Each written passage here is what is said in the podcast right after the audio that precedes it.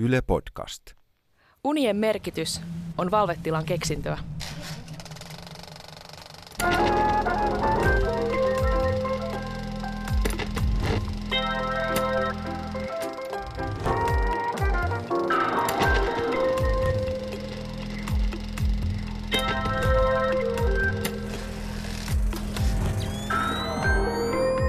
Uniraati.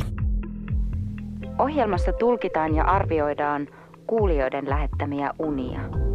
Uniraatia johtaa Suvi-Tuuli Kataja. Tervetuloa kuuntelemaan Uniraatia. Tällä kertaa käsittelyssämme on seikkailuunet. Etsimme jännittävintä, sykähdyttävintä unen tarinaa. Upea raatimme on valmiina seikkailuun. Meillä on vierailevana raatilaisena Riku Rantala, toimittaja ja seikkailija. Sä oot matkustanut paljon. Mikä on ollut unimaisin paikka, missä sä oot ollut? No kyllä se ehdottomasti on paikka, johon myös unissa usein on palannut. Eli se on Uuden Ginean saarella sekä siellä länsipuolella eli Länsi-Papualla että myös sitten itäpuolella Papua Uuden Ginean puolella. Ne hyvinkin läpitunkemattomat viidakot, joissa ollaan käyty. Ja esimerkiksi Länsi-Papualla Korovai-heimon viidakko, jossa ihmiset elää hyvin pienissä klaaneissa ja puumajoissa 20-30 metriäkin sen maanpinnan yläpuolella. Se oli aika käsittämätön paikka. Ja vakioraatilaisena, Soila Lauronen, psykologi. missä me oikeastaan ollaan, kun me seikkaillaan omissa unissamme? Me ollaan niiden omien jännitteiden äärellä. Seikkailuissa on yleensä sitten kaikkein eniten jännitteitä keränneet tunteet käsittelyssä. Ja toinen vakiojäsen, Aleksis Salusjärvi, kulttuurikriitikko. millaista runousoppia unien tarinat noudattaa? Kaikki tarinat maailmassa on jossain määrin verrannollisia. Me voidaan esimerkiksi Aristoteleen runousopin kautta aivan hyvin lähestyä mitä tahansa unta, koska se on sisään rakennettu meidän aivoihin. Ja kierros alkaa. Ensimmäinen uni on tilinteko.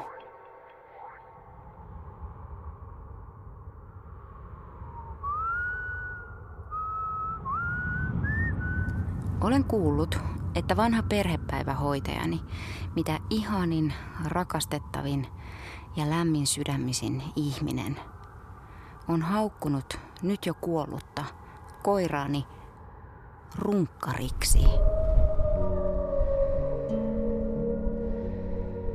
Hän on levittänyt juorua, että koirani olisi purrut häntä.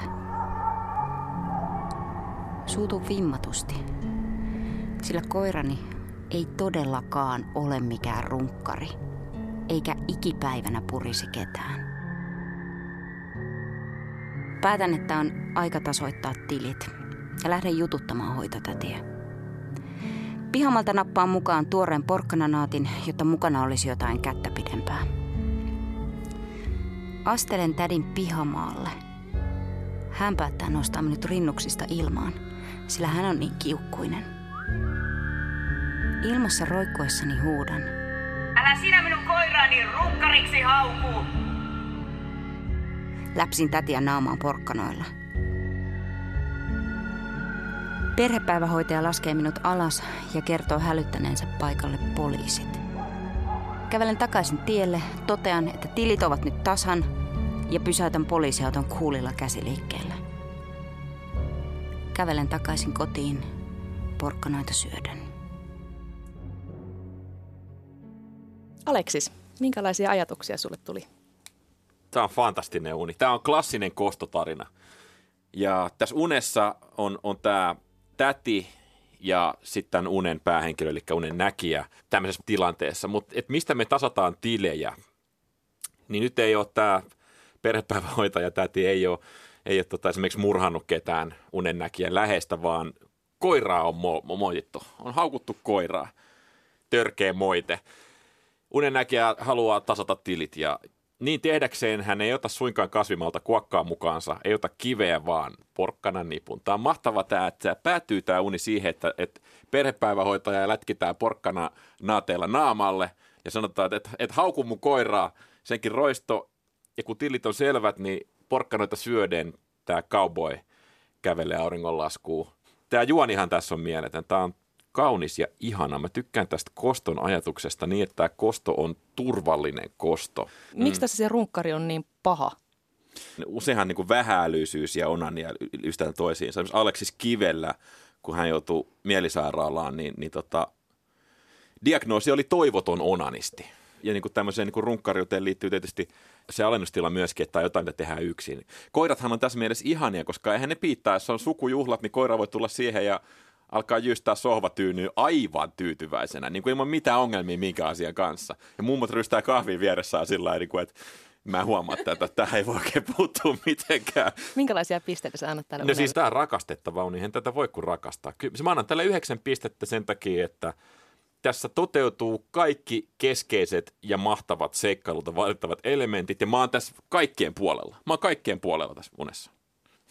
Mitäs Riku, näin ensimmäisen unen jälkeen, minkälaisia ajatuksia sulle tuli? Tässä unessa mua huvittaa nimenomaan totta kai tämä sana, toi pistää sieltä silmään toi runkkari. Ja sitten kun kuitenkin tosiasia on, että koirat mun mielestä on täysiä runkkareita. Ja se, että miksi tämä ihminen kokee tämän runkkarisana niin negatiivisena, niin mä en ymmärrä sitä, koska ei siinä mun mielestä mitään niin kauhean negatiivista ole. Mutta jonkinlainen vallankäytön ongelmahan tässä on. Tämä perhepäivähoitaja, joka kuitenkin kuvataan tämmöisenä ihanana ja rakastavana ja lämminsydämisenä, niin se on jollain tavalla se hänen valta-asemansa on se, mitä tässä nyt kiistetään ja haastetaan. Ja tästä valta-asemasta tämä perhepäivähoitaja on mennyt levittämään juorua, pahoja puheita ja tämä, että häntä, häntä olisi muka purrut tämä koira, niin se on ollut ilmeisesti vielä pahempi juttu kuin tämä runkkarius. Näin mä käsitän. Mutta sitten musta on kiinnostavaa se, että kun tämä päähenkilö, sankari, lopulta sitten ne porkkanat handussa saapuu sinne pihamaalle, niin se perhepäivähoitaja nostaakin tämän niin kuin aikuisen ihmisen rinnuksista ilmaa. Eli se tavallaan siinä vähän niin kuin menee perseelleen se kosto. Joudutaan heti tämmöiseen järjettömään alakynteen. Se on musta mahtava käänne tässä. Ja sitten tavallaan, että se, niinku, se kuitenkin se kosto, ei se ole ihan niin fantastinen kuin itse niin kuin olisin nähnyt tietenkin siis niin kuin mielessäni tämmöisen unen, missä sitten tämä perhepäivähoitaja pilkotaan pieniksi palasiksi, niin sitten se meneekin vähän semmoisen että älä sinä hauku. ja vähän pikkusen läpsitään porkkanoilla na- naamalle, niin ei se nyt ehkä ihan antikliimaksi ole se tilinteko, mutta että se on samalla niin kuin ihanan kiltti. Sitä mä mietin, että mistä ne porkkanat tuohon tupsahti. Kysytään Tätä kohta sitä psykologilta. Mulla psykologilla voi olla siihen jotakin ajatuksia. Minkälaisia pisteitä sä annat tälle unelle? Tämä on nyt ensimmäinen uni, minkä mä kuulen. Niin mä annan tälle ehdottomasti yhdeksän pistettä, koska tämä on mun mielestä aivan huippuuni. Mutta mä haluan varata vielä yhden ö, pisteen, jos tulee vielä täydellisempi. Mutta että tämä on niin, kuin niin kingi uni, että kyllä mä heti ysian annan. Se on selvä. Mitäs Soila? Mitä sä ajattelet porkkanoista? No porkkanat on juuret. Eli juuret otettiin esiin ja niillä läpsitään nyt sitten perhepäivähoitajaa. Mä ajattelen, että tämä perhepäivähoitaja saattaa olla tämmöinen analogia sille jollekin suhteelle tämän unennäkijän elämässä, joka niin kuin tietyllä tavalla haastaa tämän perheen. Jos ajattelee perhepäivähoitajaa, niin sehän on semmoinen ihminen, joka hoitaa lasta silloin, kun lapsi ei ole vanhempiensa kanssa. Eli se on kilpaileva hahmo perheelle. Mulle tulee heti mieleen tämmöinen parisuhteen tilanne, missä, missä tavallaan tulee vaihtoehto sille, sille omalle lapsuuden perheelle. Eli on niin kuin uusi perhe alkamassa sitten kumppanin kanssa. Ja nyt hän on sitten lähtenyt puolustamaan näitä omia juuriansa ja ottanut sinne mukaan tämän porkkananaatin. Ja, ja sillä pitää puoliansa, pitää perheensä puolia. Ja tämä poliisi on musta aika selkeä kuva tämmöiselle tietynlaiselle, miten voisi sanoa tämmöinen niin kuin yliminä, tämmöinen tietynlainen niin kuin moraalinen puoli tässä unennäkijässä. Mun pitää puolustaa omaa, omaa juurtani. Ja siinä hän pystyy kuulilla käsiliikkeellä näyttämään, että mä oon tehnyt tehtäväni ja mä pidän puoliani tässä kohtaa. Minkälaisia pisteitä sä annat? Seikkailuunena annan tästä kahdeksan pistettä. M- miten tämä, tota, kävelin takaisin kotiin porkkanoita syöden? Et, et kuitenkin sitten laittelee poskeen ne juuret. Miten, miten tämä nyt, tää niinku viimeinen kuva se pur, purkautuu tässä sun? Sisällyttääkö hän ne itseensä? Niin, niin, voisiko se olla niin, että hän, hän ajattelee, että nämä ovat osa minua. Koska Lukehan aina vetää spaddua, sehän kuuluu mm, tähän, että kun homma on hoitanut, niin sitten kävellään auringonlaskuun ja sitten poltellaan piippuun tai röökiä. Mutta tässä niinku tämä, että syödään porkkana on ihan sairaan paljon se on, parempi. Se on. Uni sai yhteensä 26 pistettä. Seuraava uni, Runescape. Avaan tietokoneen ja näytöllä on Run Escape-pelin alkunäyttö. Painan Start-nappia ja tietokone imee minut sisälleen.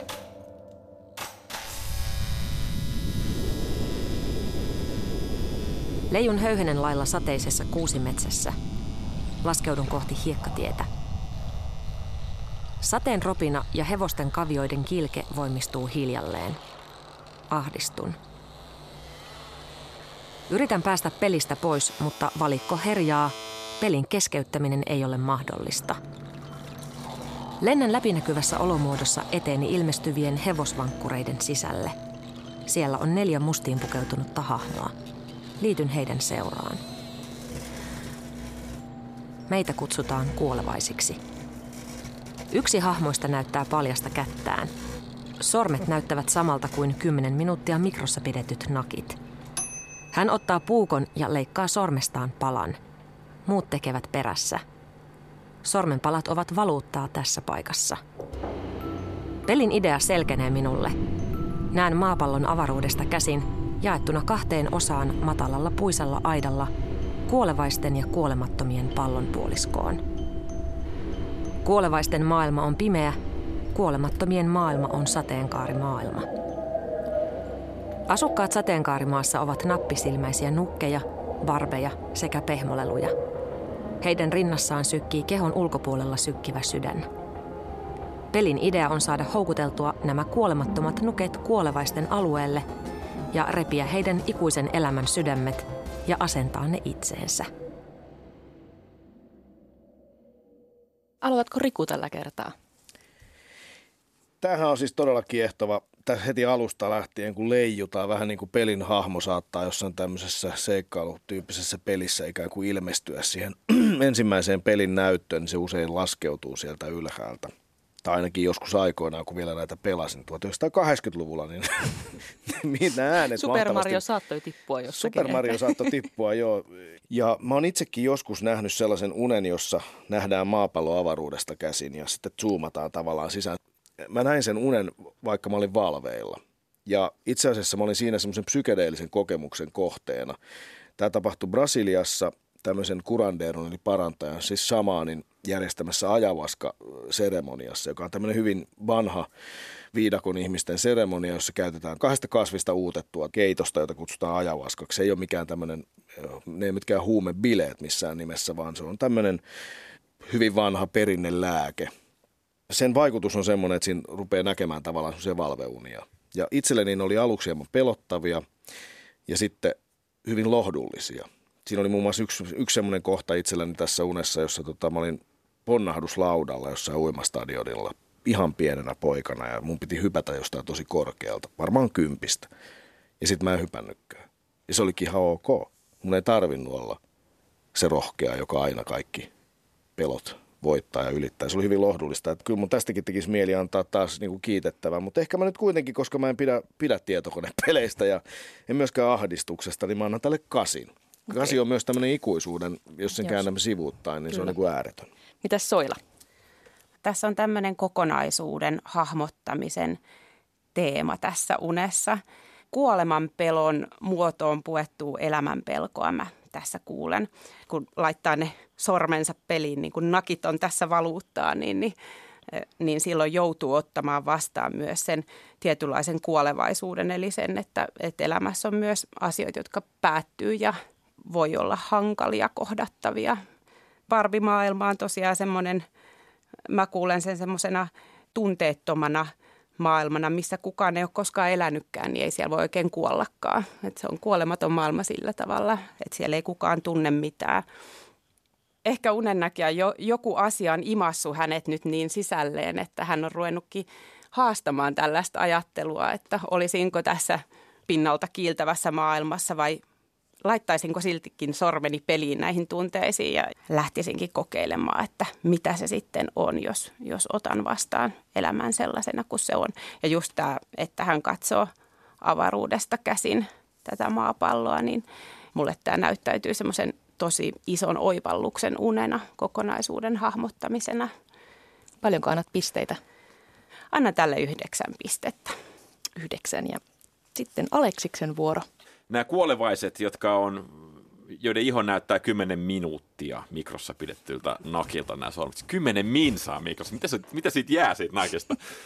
Niin okei, että ei mene hyvin, mutta ne on, ne on kuolevaisia. Kuolevaisuus on siunaus. Ne on subjekteja, ne on oman, oman onnensa seppiä, ne tekee, ne on niin kuin päähenkilöitä. Ja sitten toi ajatus siitä, että oma keho toimii valuuttana. Pikkuriini päästä voidaan lähteä, sitten ehkä korvalehet ja ehkä pari varvasta, mutta mitäs, mitä sitten? Mi, mi, mitä mä alan leikkaa itsestäni veksi? Tämä on aika brutaali meininki. Mä, mä todella paljon dikkaan tästä. Musta on tosi hyvä tämä ajatus tästä, että, että valuuttana toimii oma keho – Siinä on aika synkät sävyt heti, mutta silti nämä kuolevaiset on mun mielestä e- edustaa sitä samastumisen kohdetta, koska tämä sateenkaarimaailman nappisilmäiset tyypit, niin ne ei oikeastaan, ne on persoonattomia, ne on robotteja, ne ei ole kuolevaisia, niin se ei elä mikään. Mä väitän, että jokainen tähän uneen tutustuva on ehdottomasti kuolevainen ja samastuu kuolevaisiin näihin, näihin mikronakkityyppeihin. Mutta miksi se sydän pitää käydä hakea sieltä? Miksi ne haaveilee näiden nappisilmien sydämistä? Niin, no se on tämän pelin luoma jonkunnäköinen realiteetti. Kiinnostavaa oikeastaan on se, että tässä on kysymys, kysymys on maailman jakautumisesta kahteen leiriin. Isosta maailmansodasta. Ja, ja kaikissa suurissa kertomuksissa, mihin tahansa me katsotaankin, aina sulla on kaksi keskeistä suurta voimaa. Usein se on hyvä ja paha. Usein se on tosi selkeästi niin, että kukaan, aika harva pystyy olemaan örkkien puolella. Tässä on kiinnostavaa se, että nämä örkit tässä maailmassa, niin ne on ne nukkeja ja barbeja. Jos ei oikeastaan mitään muuta vikaa kuin se, että kukaan ei halua olla nukke tai barbi. Kaikki haluaa olla mieluummin ihmisiä. Mä haluaisin, että mulla on niin organinen keho, vaikka mä en leikkaamaan sitä, koska mä haluan tuntea löydyt saunassa ja mä haluan saada orgasmin ja mä haluan aivastaa nautinnollisesti ja nukelta ja barbelta tämä kyky kokonaan puuttuu. Ja mä oon valmis maksaa tämän saman hinnan kuin tämä unen näkijä tästä, tästä jaosta annan tälle seiskan, mutta iso plussan perään, koska, koska tästä aukeaa mielettömät maailmat. No, Narratiivi on vähän ohut tässä. Uni keräsi 24 pistettä. Seuraava uni, seurakunta. Hiljainen kylä tai muu sellainen paikka. Vaikutti vähän sellaiselta mielikuvitusrakennelmalta, niin kuin huvipuistot, eli oli tavallaan aika paljon kaikkea ja mietittyä rakentamista. Muita ei näkynyt.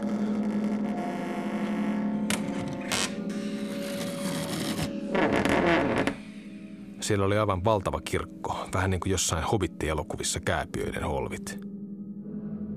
Se kirkko oli täynnä penkkejä, joissa istui vieri vieressä kipsisiä ihmisiä. Kirkon pappi oli tehnyt itselleen seurakunnan kipsistä ja jokaiselle erilaisen peruukin oikeista hiuksista. Sen avustajina oli kaksi luurankoa. Oltiin siellä kirkossa puolison kanssa ja meistä sen niiden meininki ei vaikuttanut oikein asialliselta, joten ryhdyttiin taistoon niiden luurankojen kanssa. Roikuttiin kattokruudussa heijaten ja potkaisten luurankoja ja kipsi-ihmisiä paloiksi.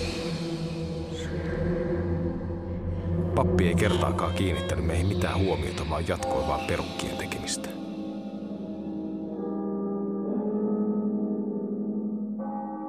Riku, mitä tykkäsit tästä seurakunnasta?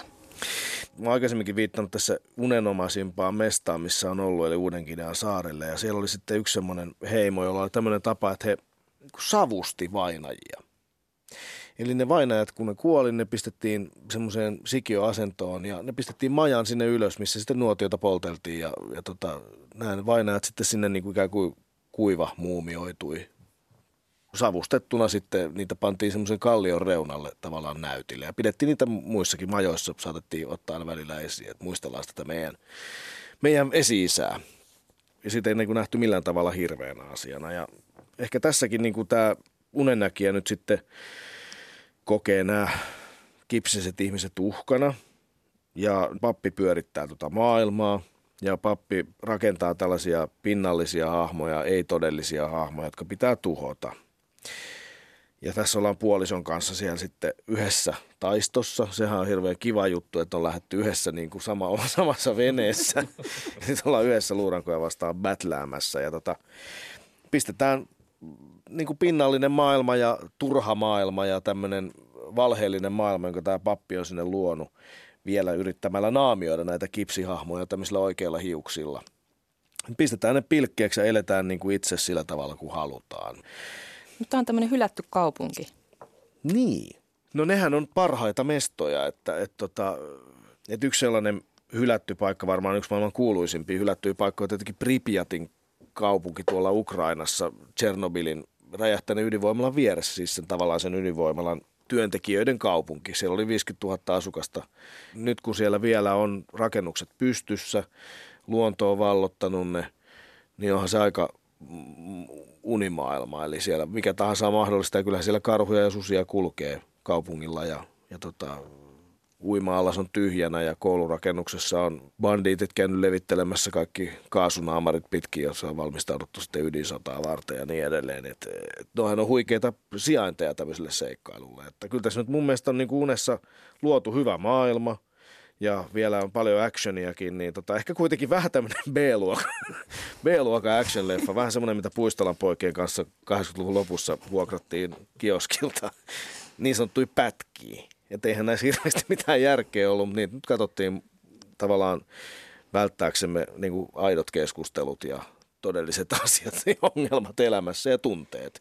Niin tota, mä olin jo antamassa tälle enemmän, mutta en mä nyt anna tälle kasia enempää. Kasi.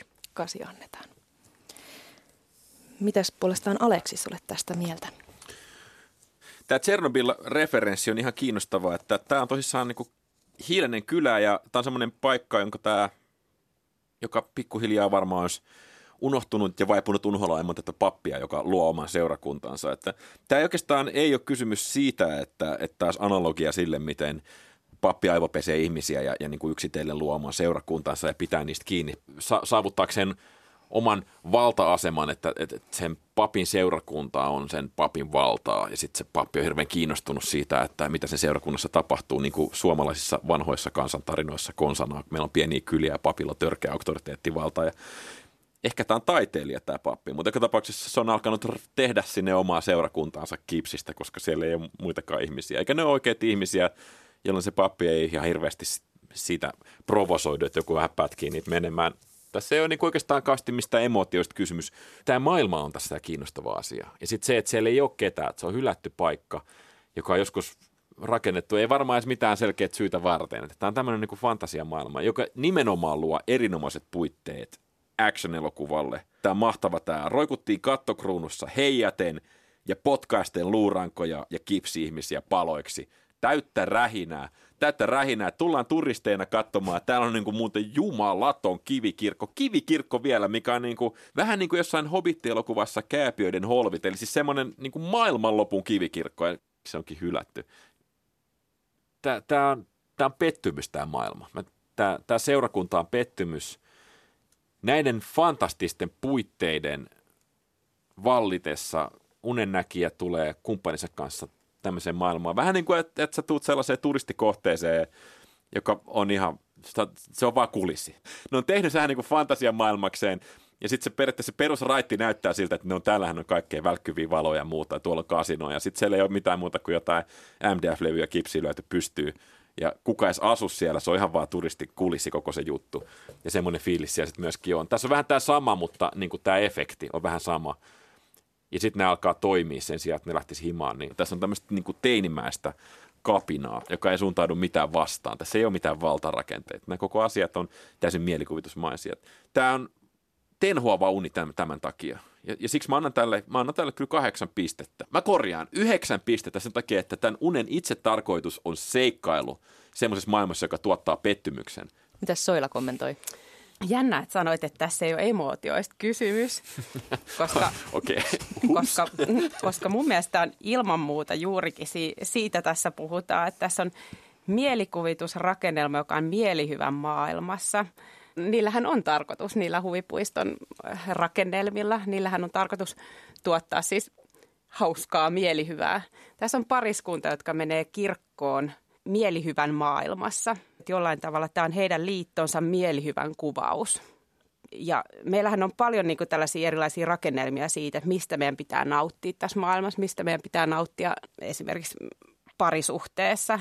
Ja he menee nyt tämmöiseen mun mielestä aika myös klassiseen paikkaan, eli kirkkoon. Ja tässä on vielä nämä holvit mainittu. Jos me ajatellaan kirkkoja ja holvia niin kuin sanoina, niin, niin mä en tiedä minkälaisia mielikuvia teille siitä herää, mutta kyllä mä kuulen tässä tämmöisen ehkä vähän tämmöisen maskuliinisen ja feminiinisen Tarkoitan tässä ihan, ihan kirkon tornia ja tämmöistä niin fallos. fa, fallosmaista rakennelmaa. Ja hautaholvi olisi sitten niinku tämä naisellinen piirre, eikö niin? Se niin, niin semmoinen joo. jonkinlainen onkalo. Ja kun tässä puhutaan tuota, wow. Freud, hyvä, joo, täältä tulee Freud. Ja sitten kun tässä puhutaan vielä huvipuistoista, tämä on paikka, missä he nauttii. Soilla mä tykkään, missä menossa tässä näin. Ja he menee tänne, he menee tänne kirkkoon, jossa on tällainen pappi, joka valmistelee tällaista tiettyä mallia, jolla piilotetaan oikeat ehkä ajatukset, laitetaan perukki päähän, niin, niin asiat on vähän erinäköisiä ja asiat on ehkä vähän – ne ei ole ehkä ihan totta. Ne on tehty oikeista hiuksista, niissä on oikea ajatus, mutta ne ei ole sun omat. Eli hänellä on valmiita malleja, hän on tehnyt sinne kipsisiä malleja ja vähän tämmöisiä valmiiksi muotoiltuja malleja, mihin ihmiset vois asettua. Mutta he menee sinne puolison kanssa ja pistää luurangot ja kipsihahmot palasiksi, koska he valitsee tässä jonkunlaisen muunlaisen mielihyvän. Tämä on rakkaustarina. Tämä on rakkaustarina. Tämä on intohimoisen rakkauden tarina. Paljon sä tälle pisteitä tälle intohimoiselle? Kymmenen. Kymmenen. Mieletöntä. Hitto toi Soilla saa, tää oli mahtava tää. Mäkin aloin nähdä tässä unessa niinku ihan uusia juttuja. Koska aluksi mä olin asiat nämä vandaaleja, jotka tulee. Ja... nyt, nyt, mä, niinku, nyt mä näen tämän, niinku tämän koko homman sisään. Yhteensä 27 pistettä. Viimeisenä unena kuullaan erätaistelu.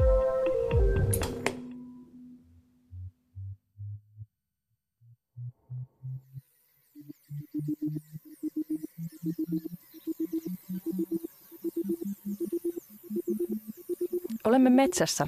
Mukana on eräopas. Metsästämme karhua ajavalla koiralla, sellaisella, jolla ajetaan yleensä jänistä. Olemme paikoillamme ja katsomme GPS-paikantimella, missä koira karhua ajaa. Sitten näemme, kuinka GPS-paikantimen näytössä koira kääntyy ja alkaa juosta meitä kohti.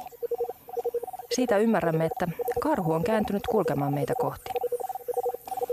Kuulemme koiran lähestyvän haukun ja pian karhu näkyy mäen päältä.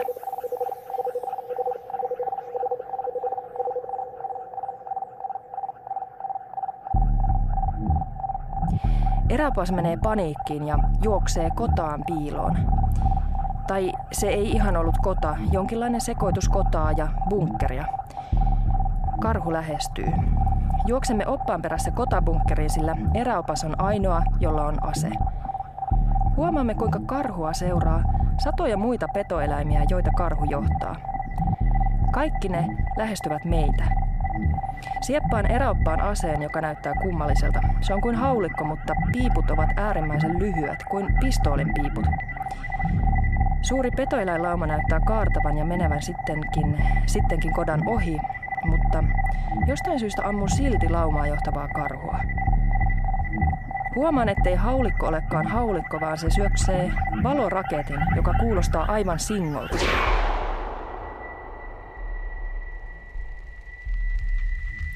Valoraketti sytyttää karhun palamaan ja se palaa kuin magnesiumliekillä.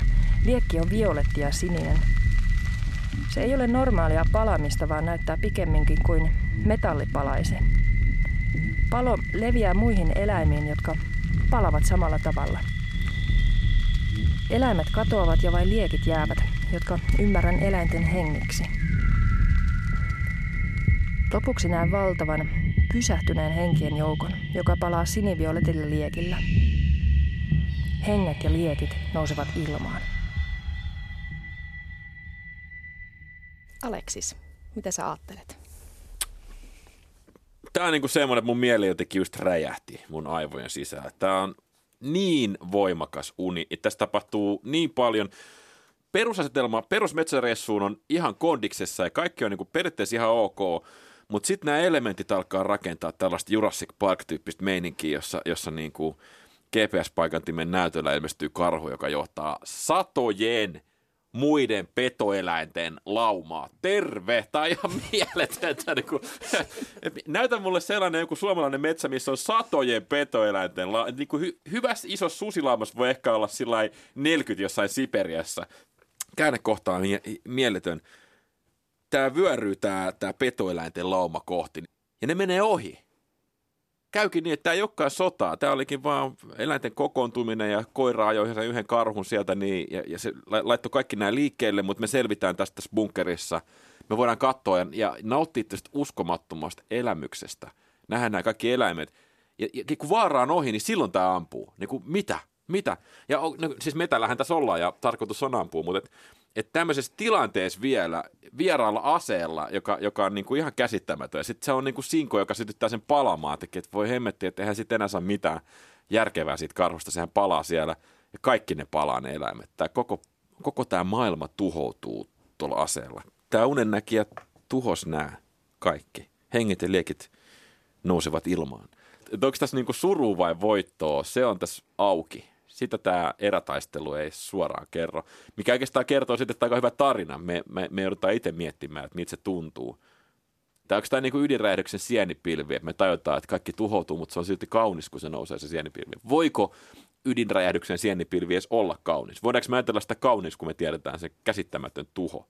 Voiko suihkari vanna taivaalla olla kaunis? Vai onko se vaan niin kuin symboli sille, miten ihmiskunta tuhoaa planeetan? Isoja klassisia antiikissa syntyneitä estetiikkaan liittyviä kysymyksiä erätaistelu unessa. Tematiikka on niin iso kuin vaan mikä voi olla. Ja ylipäätänsä se, että miten tämä tarina muodostaa merkityksensä absurdeista yksityiskohdista, jotka alkaa rakentaa tätä tarinaa, niin se, siinä on jotain, mitä vaan voi unessa tapahtua, joka on tämän unen näkemisen voitto kaikista muista tarinan kertomisen muodoista.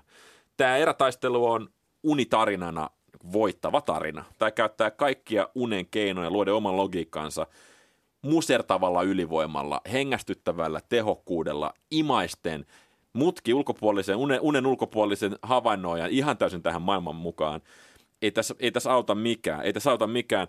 Että et seikkailullisuus on tässä on niin kuin maksimittää pöllä. Ja, ja koska tässä puuttuu moraaliset sävyt, niin, niin tota, ei kyllä mä annan teille kympin siitä huolimatta, koska tässä ei moralisoida. Mitä Soila sanoo? Mä ajattelen, että musta tässä keskeinen teema on jotenkin tämän unennäkijän suhde voimaan tai aggressioon, siihen omaan niin kuin eteenpäin suuntautuvan voiman ilmaisuun. Tässä unessa kuvataan sitä, että hän on ehkä tottunut ajamaan jänistä elämässä, eli hän on ehkä vähän semmoisen aran toiminnan ihmisiä, että nyt hän on niin kuin lähdössä vähän niin kuin paikantamaan jotain isoa voimaa, niin kuin petoa, että hän on ihan karhun perässä nyt. Ja, ja sitten kun mennään kotapunkkeriin, niin siinä kohtaa mennään kahden ihan vastakkaisen asian niin kuin taas äärelle. Että siellä ollaan toisaalta mennään ihanaan kotaan, sulkeudutaan sinne turvalliseen nahkaiseen kohtuun tai, tai mikä, mikä se kota voi hänelle olla. Ja bunkkeri on sitten toisaalta se paikka, missä, missä ollaan niin kuin turvassa, mutta ollaan menossa sotimaan ehkä myös. Ja se hänen ratkaisunsa on se, että hän haluaa tutustua silti tähän omaan voimaan ja aggressioon, koska aggressio me tarvitaan siihen, me päästään elämässä eteenpäin ja pystytään irtautumaan ja kasvamaan ja löytää se itsenäisyys. Niin, eli tässä on vähän niin kuin sellainen ristiriita siitä, että mä haluaisin ilmasta omaa voimaa. Mä haluaisin tulla oma voimani kanssa tutuksi, mutta mitä se saa aikaan ympärillä? Tuhoanko mä jotakin sillä, että mä tuon omat voimani näkyviin? Paljonko annat pisteitä? No annan tälle kahdeksan pistettä. Miten puolestaan Riku, miten sä näit, mitä sä näit tässä unessa? No kyllä tässä heti alkaa ropisee pisteitä tästä alkutilanteesta, kun tässä on niin kuin itselleni hyvin tuttu tilanne, että on joku opas olla jossain vieraalla maalla, vielä aseistautunut opas, tämmöinenkin tilanne on monesti ollut meillä päällä. Sitten se on ihan upea käänne tämä, missä katsotaan sitä GPS-paikan, niin tästä jumalauta se koira, jonka piti ajaa sitä saalista takaa, niin se lähteekin tykittämään meitä itseään kohdin. Ja sitten vielä seuraava käänne, kun se eräopas menee paniikkiin. Ja se on mahtava, tota, mahtava kohta, jossa tämä päähenkilö tavallaan ottaa ohjat käsinsä. Ja mihin tämä muni menee, niin mun mielestä tässä niin on kysymys ilmastoahdistuksesta. Tämä valon osoittaminen, niin musta tavallaan kertoo siitä, että tässä nyt se tämä päähenkilö haluaa niin kuin nähdä sen asian, että me tuhotaan tämä luonto.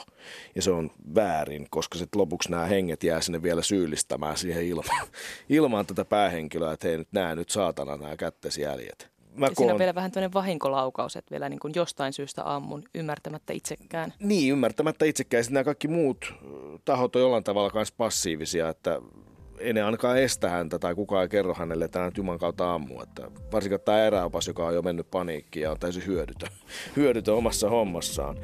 Eli hän niin kuin samaan aikaan ratkaisee tässä ongelman, mutta samaan aikaan ikään kuin tuleekin paljastaneeksi, että tässä on is- kysymys valtavan isosta, isosta virheestä.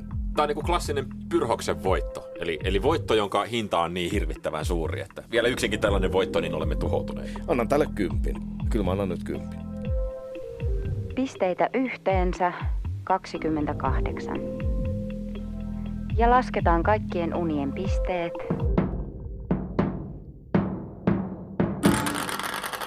Voittajauni on erätaistelu. Jostain syystä ammun silti laumaa johtavaa karhua. Yes. Ilmasto tuhoutua, me löydään käsiä. Ymmärtämättä, mistä on kyse. Ihminen voitti Pyrroksen voiton. Seuraavassa jaksossa kilpailevat pahimmat perheunet.